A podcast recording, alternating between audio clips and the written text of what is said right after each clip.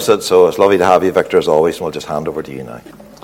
Well, Brian, thank you very much, and good evening, everyone. Just a, a joy always to come to Saint Phil Baptist Church and uh, sense the warmth of your fellowship and the welcome here amongst you, and I thank you again for the opportunity. Uh, maybe you've turned out tonight because you can't be here on Sunday with being Easter Sunday, I'm not sure what, but uh, um, look forward to these days together. Our Bible reading this evening is taken from Matthew chapter twenty-six. Matthew chapter twenty-six, and we're reading at verse thirty-six. It's interesting in the life of our Lord that Jerusalem was always in view. The Bible reminds us that he said, "Behold, we go up to Jerusalem, and the Son of Man shall be delivered unto the priests." The Bible reminds us in the book of Luke that he set his face as a flint to go to Jerusalem. Jerusalem is first mentioned in the book of Joshua. It was uh, kind of said sanctified and blessed with the building of Solomon's temple, and uh, but it was there our blessed Lord came to Jerusalem as a baby, uh, visited Jerusalem as a boy, served in Jerusalem as a servant, was crucified in Jerusalem. And again, the Bible reminds us that he rose again, left the tomb empty, and from Jerusalem he ascended into heaven. And guess to where he's coming again. The Bible reminds us that his feet will touch on the Mount of Olives. He is the King of Salem. However, let us go to uh, Matthew chapter twenty-six, verse thirty-six. "Then Jesus cometh with them unto a place called Gethsemane, and said unto his disciples, Sit ye here, while I go and pray yonder.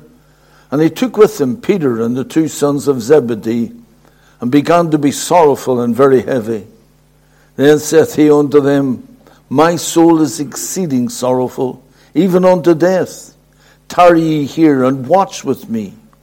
And he went a little farther, and fell on his face, and prayed, saying, O my Father, if it be possible, let this cup pass from me. Nevertheless, not as I will, but as thou wilt.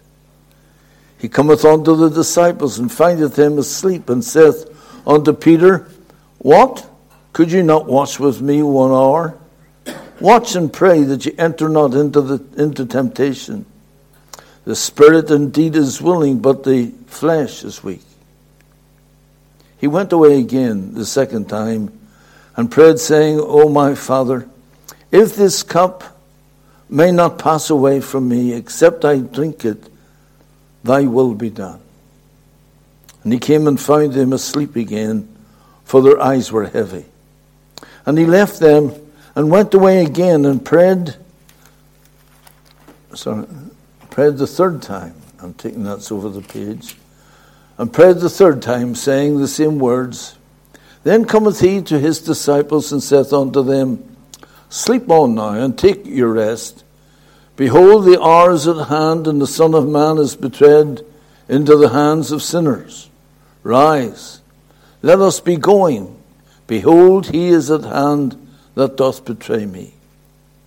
And while he yet spake, Judas, one of the twelve, came, and with him a great multitude with swords and, sl- and staves, and the chief priests and elders of the people.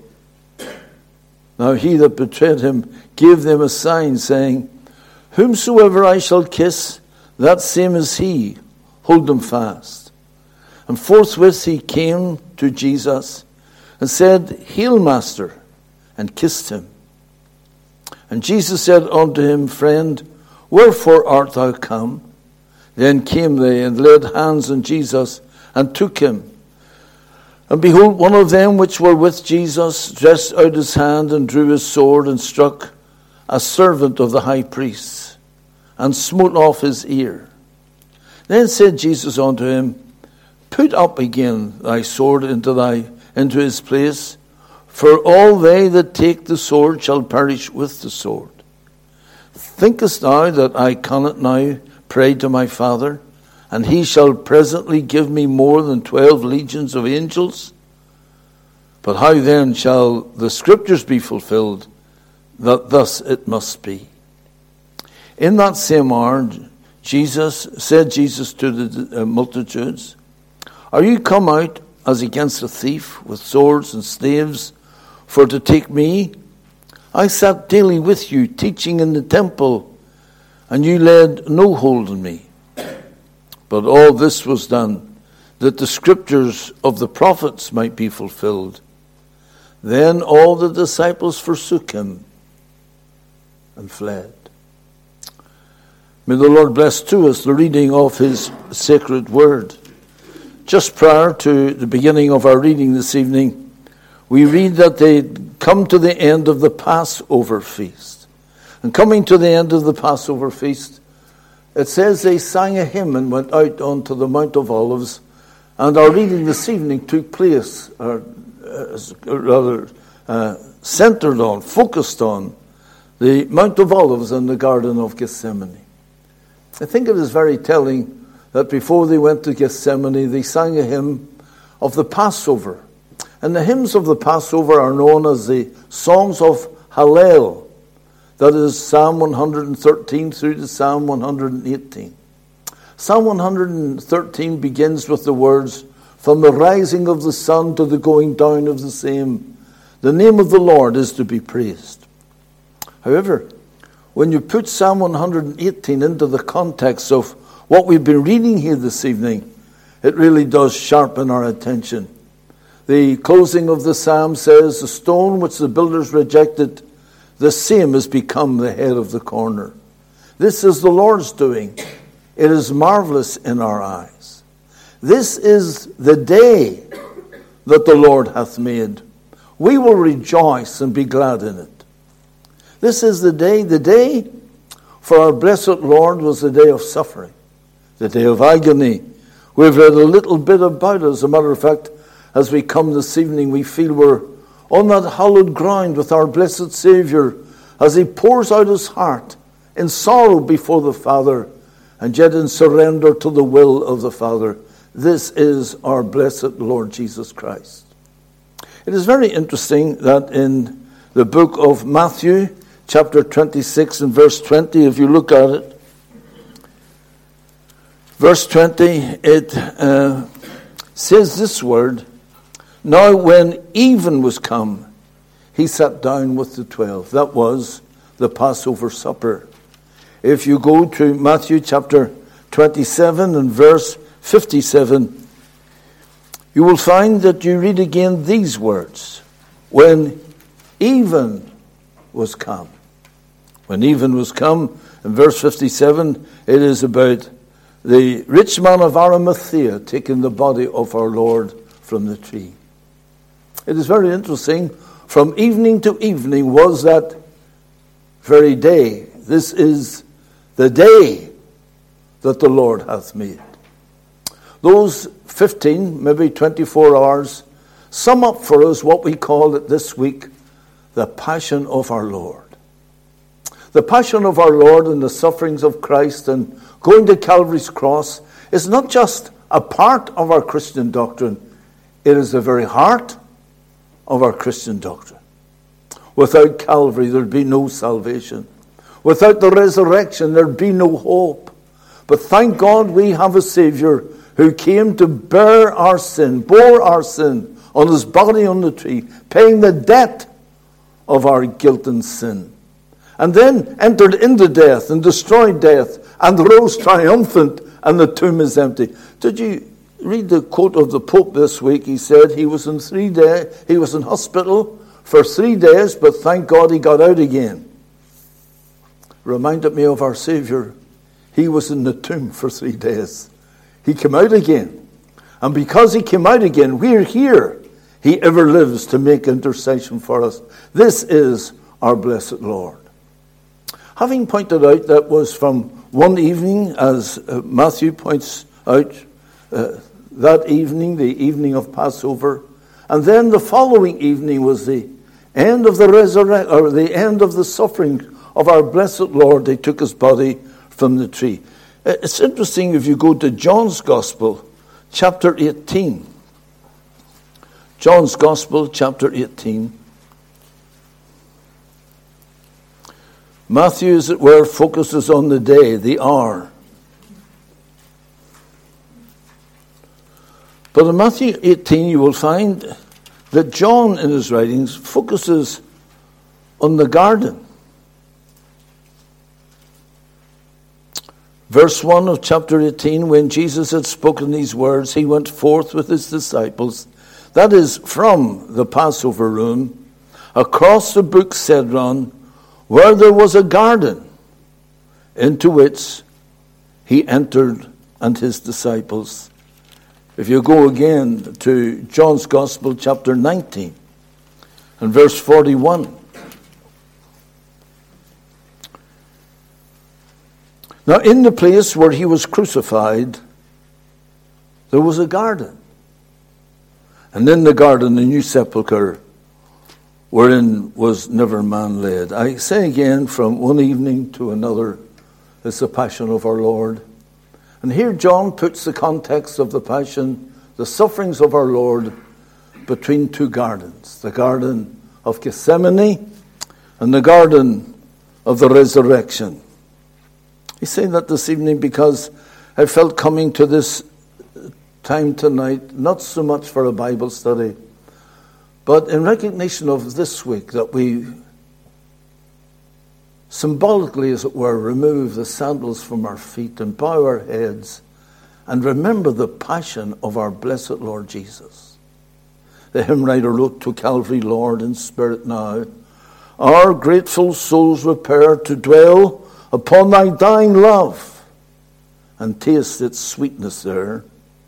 Our longing eyes would vain behold that bright and blessed brow, once wrung with bitterest anguish,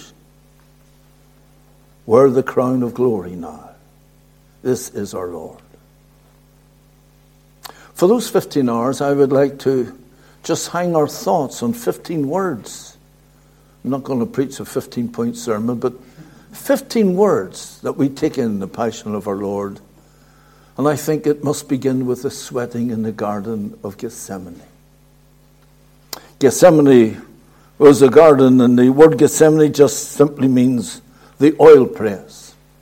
The place where the olives were, were crushed, crushed under tremendous weight and provided oil.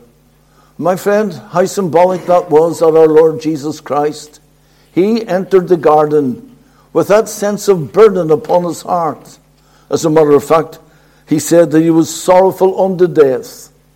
And there in the garden of Gethsemane, our blessed Lord Jesus was crushed, as it were. In the book of Hebrews, it reminds us that he was so sorrowful that he he, he wished for death. He, he, he called for death. When I think of Gethsemane, I say to myself, look at him. Look at him in his posture, bowed before the Father. Look at him in the pressure that was upon him, because the Bible reminds us he was not only sorrowful, he was exceedingly sorrowful. So much so that he sweat, as it were, great drops of blood. And medical people tell us that so intense can be the pressure upon a person that when it gets to its zenith, it pushes the very blood through the corpuscles and mingles with sweat down us. It indicates to us the burden that was on our blessed Lord. And why? Because of sin. He had never known sin. He had never known what it was to taste death. He, he never knew what it was to be separate from his Father. He had never been stained by sin, but here is our blessed Lord Jesus, as it were, those great drops of blood. Look at him. The intensity of the burden of our sin upon him made him drop to his knees, and tears filled his eyes, and the burden upon his heart, and he's sweating. And why? Because he loved us. I say to you, come to Gethsemane this evening.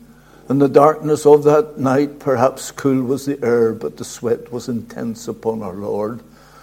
And not only look at him, listen to him. Father, if it be possible, let this cup pass from me. What was the cup? It was a cup, my friend, of suffering. The cup of the will of the Father. There was no other way but by Calvary. And our blessed Lord, having set his face as a flint towards Calvary, here he is at the very threshold of those hours of suffering. And he doesn't refuse. He drank the cup. The cup that he drank was the cup of judgment. The judgment should have been ours. The curse should have been ours. But our blessed Lord Jesus, in that garden of Gethsemane, you can hear his voice. Listen to him. Look at him. And then look at us. Look at ourselves. I said I didn't want to to uh, dwell on all of these fifteen words, but the first word is the word sweating. Think, my friend, of the silver. Because in the context of our reading this evening, we read that Judas had sold our Lord for thirty pieces of silver, while our Lord Jesus had gone with his disciples to the Garden of Gethsemane. Uh, Judas had left the table and had withdrawn and went to bargain with the Pharisees and the chief rabbis. And he bargained with them for the price of thirty pieces of silver, which they tell us was the price of a crippled slave. A low estimate he put on Christ. Remember, just hours before this, he had been in the house of Simon the leper, and while Mary had broken her alabaster box, she gave all that she had. She so valued our Lord, she was giving it her life. It was Judas who complained and said, this could have been sold for three hundred pence and given to the poor. But she put a value on Christ that Judas knew nothing about. I say that this evening in our lives, how highly do we prize our Savior? When I think of Judas with the silver, counting out those thirty pieces of silver, he opened the door of his heart and let Satan come in and made him to become a tool so that the priests bartered and bribed Judas to sell out his blessed Lord Jesus. To the Father, Jesus was elect and precious. But to Judas, he was bought on bargain and sold out to Savior. The Bible reminds us when I read here of the silver that that night there came a great company of soldiers. The Bible reminds us that there were up to six hundred, a cohort, not of Caiaphas' guards, but of a of a Roman legion. These legionnaires, they had come to the garden. And the Bible says they had come with staves and stares and sticks. six hundred trained men came with arms to capture Christ. And yet he was the Prince of Peace. They came in the hours of darkness with a lantern to take away him who was the light of the world.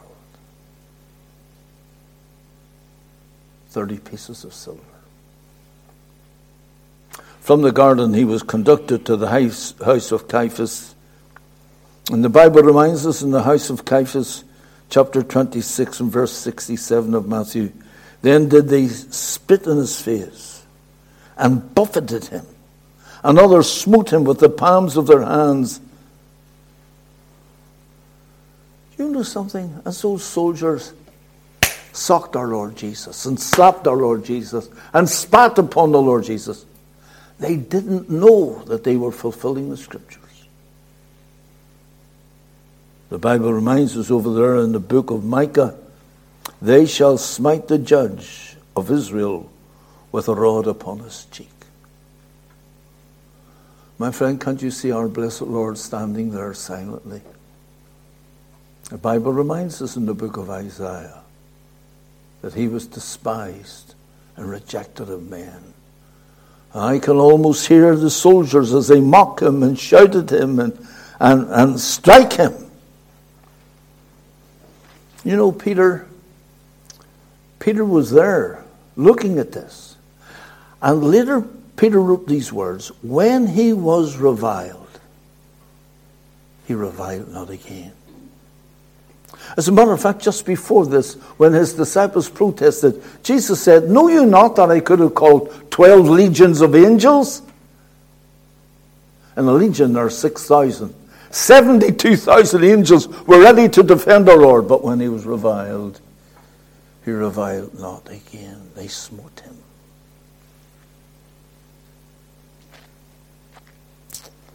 I ask you to think of the scourging.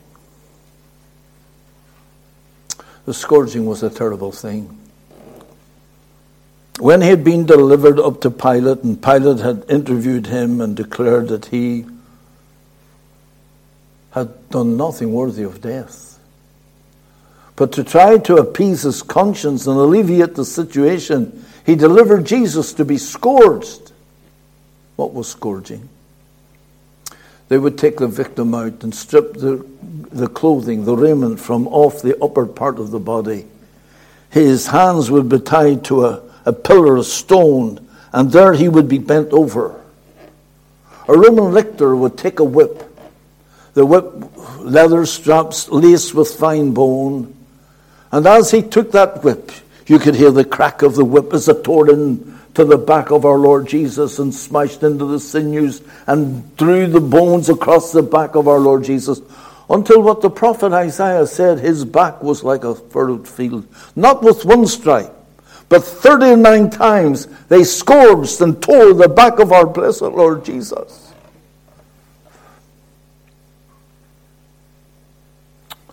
And yet the Bible tells us he was led as a lamb to the slaughter. And as the sheep before her shears was dumb, he never opened his mouth. Isn't it amazing, the silence of Christ in all of this suffering?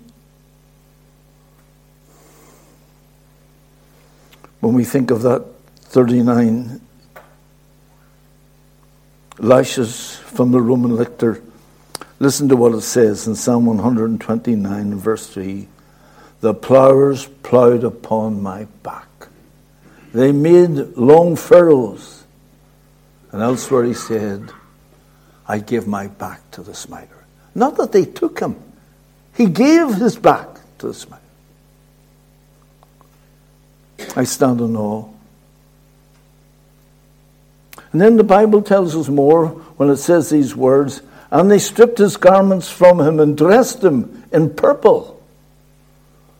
If you've been to Jerusalem, you will go to the pavement.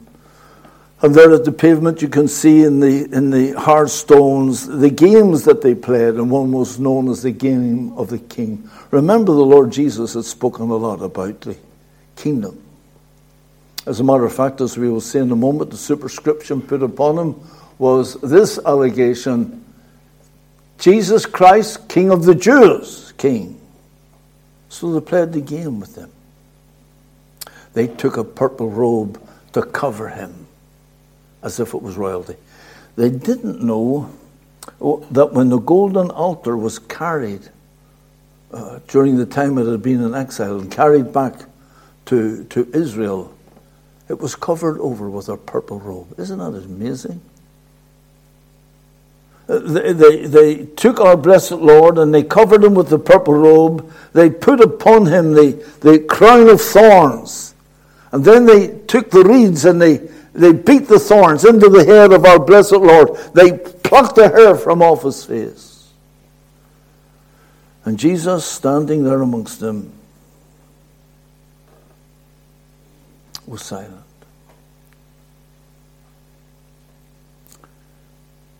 Think of the spitting. I think there is nothing more humiliating, nothing more degrading, and for people to spit upon another one.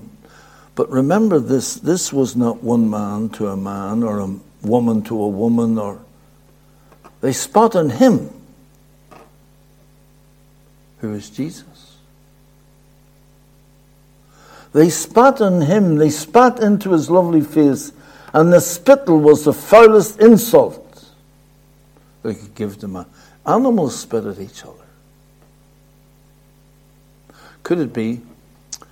Could it be that when they put the crown of thorns upon him and put the purple robe upon him and plucked the hair from off his face and, and beat into him, They were proclaiming him king, but there was no anointing oil. You've got to anoint the king. But this time, to anoint them, they emptied their throats and they spat upon our blessed Lord Jesus. The passion of our Lord. When I think of the passion of our Lord, I think of the sentence that was given. It was a mock trial of our blessed Lord Jesus. There was no, no reason why he should be crucified. Pilate could find no fault in him, and Pilate's wife, she tried to, she dreamt that she'd, he had washed his hands. Pilate, well, the wife had said, "Have thou nothing to do with this just man? For he has done nothing amiss." But Pilate, Pilate rather, tried to wash his hands away from the guilt, and the Bible tells us, he said, "Take him and crucify him." My friend, can I say that Jesus Christ was the only person amongst all of that crowd who was not worthy of death? Yet he's the one who was sentenced. I say that this evening because we are here as believers, remembering the words of Romans eight and verse one, "There is no condemnation now to those who are in Christ." No, no condemnation for us. Because he bore our condemnation. He took our sin. He took our place. And he was crucified for us. Pilate gave the sentence to appease the crowd. And Jesus Christ was crucified. The Prince of Life was put to death. And the fountain of all blessing, my friend, he bore the curse for us. I remember going to hear R C Sproul in the United States speak on those words in Galatians. Jesus was made a curse for us. And he asked the question, what is a curse? A curse is the opposite of blessing. Remember over there in Numbers chapter six, the Aaronic blessing, "The Lord bless thee and keep thee, make his face to shine upon thee." My friend, that was the blessing, the, the face of the Father shining upon his people. But at Calvary's cross, the curse that Jesus bore is that the Father turned his back on Christ. The crucifixion. When I think of the Savior, the Bible reminds us that the crowds were there. Well, when we think of the crowds, we think of the soldiers, legionnaires who'd been on many a campaign, ruthless soldiers who were there to gamble for his clothing. What a shame. The, the riotous leaders spewing out their hypocrisy against Jesus Christ. He saved others. Let him save himself. My friend, it is interesting that Satan had told Jesus to serve himself. "Turn these stones into bread. Serve yourself." Peter, remember when Jesus spoke of Calvary? Peter said, "Spare yourself." "No, not so, Lord." His family. His family came and said, "Show yourself. Show who you are." But the story of the passion of our blessed Lord was not to serve himself, but rather to give himself. To sacrifice himself. The passion of our Lord. When I see, say all that this evening, the, the riotous crowd taunting the Savior, two thieves who were rebellious, one rebellious, the other repentant. And they came to crucify our blessed Lord on the most shameful manner of death that had ever been invented. That was Jesus.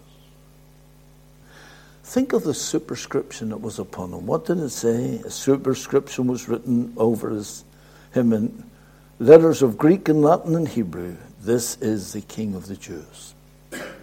Why is that significant?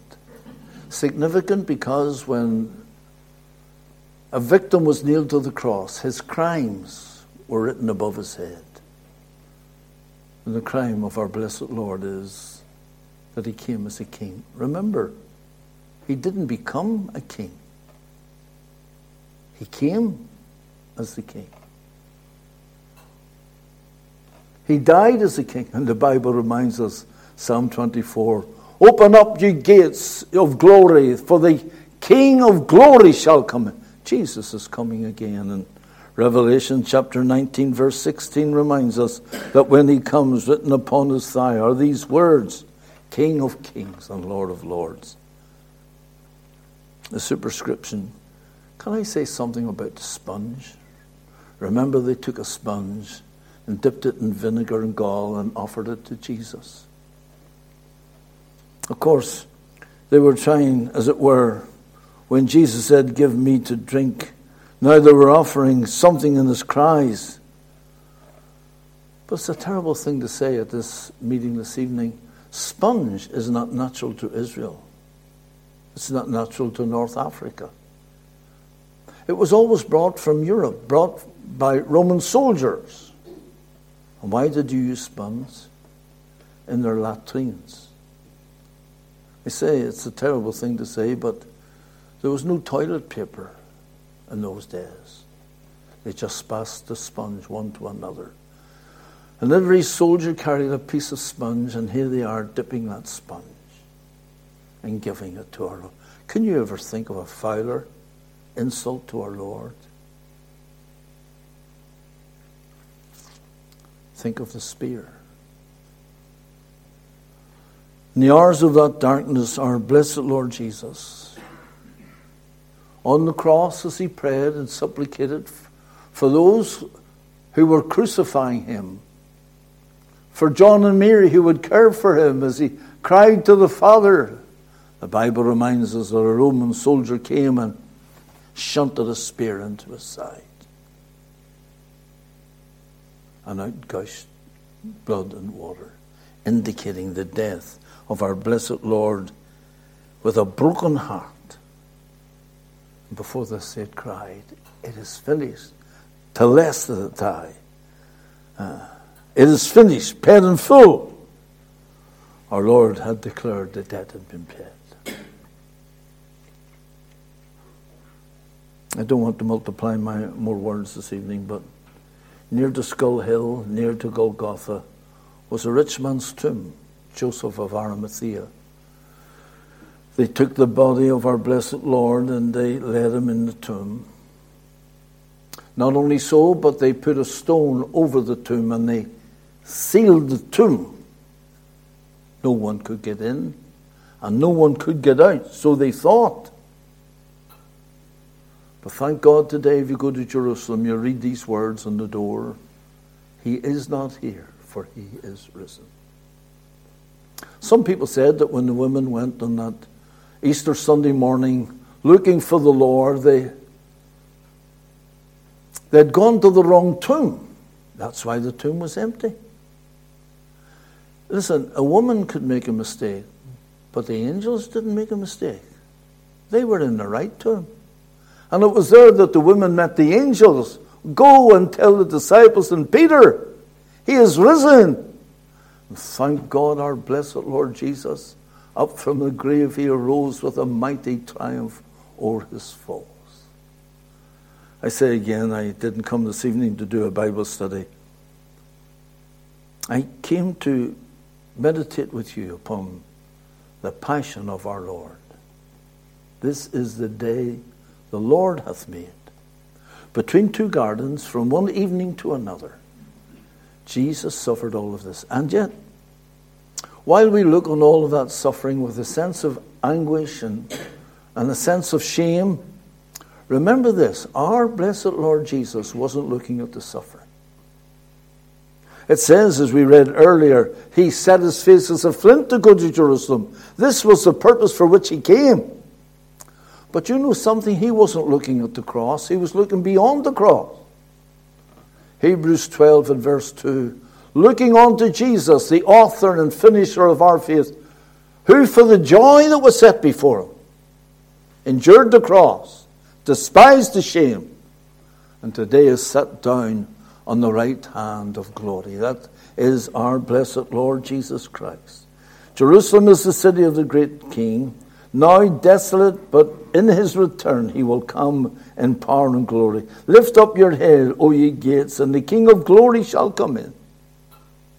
I finished with the hymn that we began with. Our longing eyes would fain behold that bright and blessed brow, once wrung with bitterest anguish, were the crown of glory now. O Saviour, linger not, but come, responsive to our call. Come, claim thy, claim thy kingly parent reign, the heir and Lord of all. Let us pray.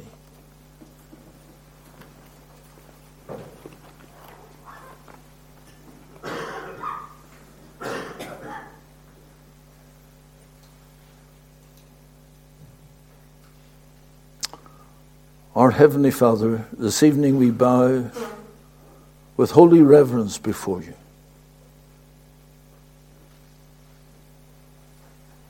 And we stand with the Apostle Paul, who said, nevertheless I live, yet not I, but Christ liveth in me. And the life that I now live, I live by the faith of the Son of God, who loved me and gave himself for me. Bless us each one this evening, and help us to live out our lives in that sense of not only gratitude, but indebtedness to the Lord Jesus, who gave all for us. In Christ's name we pray. Amen. Thank you, Brian.